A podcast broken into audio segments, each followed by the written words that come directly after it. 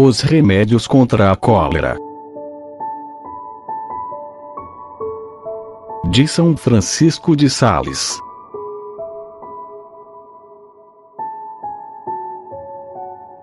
Aviso: Esse episódio é continuação do episódio anterior, chamado A Mansidão no Trato com o Próximo.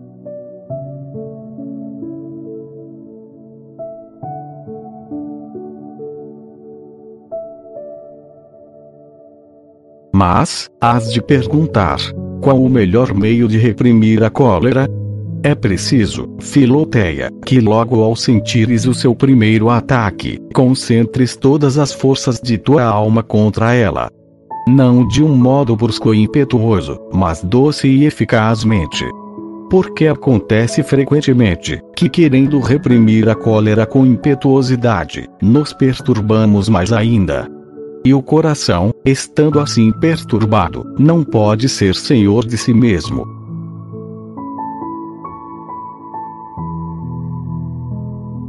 Depois deste suave esforço, segue o conselho que Santo Agostinho dava: faze o que um homem deve fazer.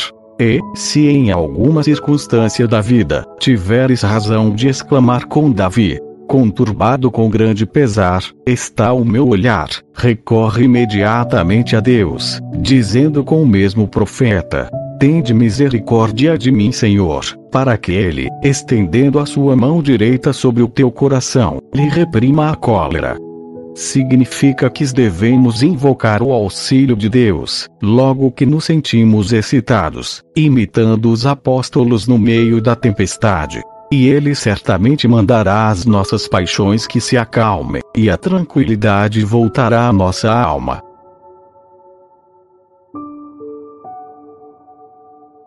Advirto-te, ainda, que faças esta oração como uma suave atenção, e não com um esforço violento de espírito. Esta é a regra geral, que se deve observar em todos os remédios contra a cólera.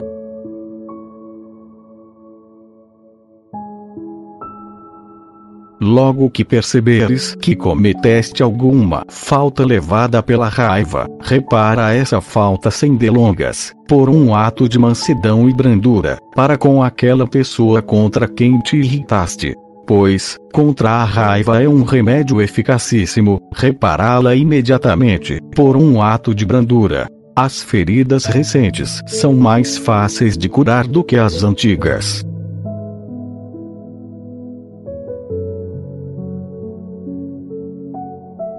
Além disso, quando estás com ânimo calmo, e sem motivo algum de irritar-te, acumula uma grande reserva de brandura e benignidade, acostumando-te a falar e a agir, sempre com esse espírito, tanto em coisas grandes como pequenas.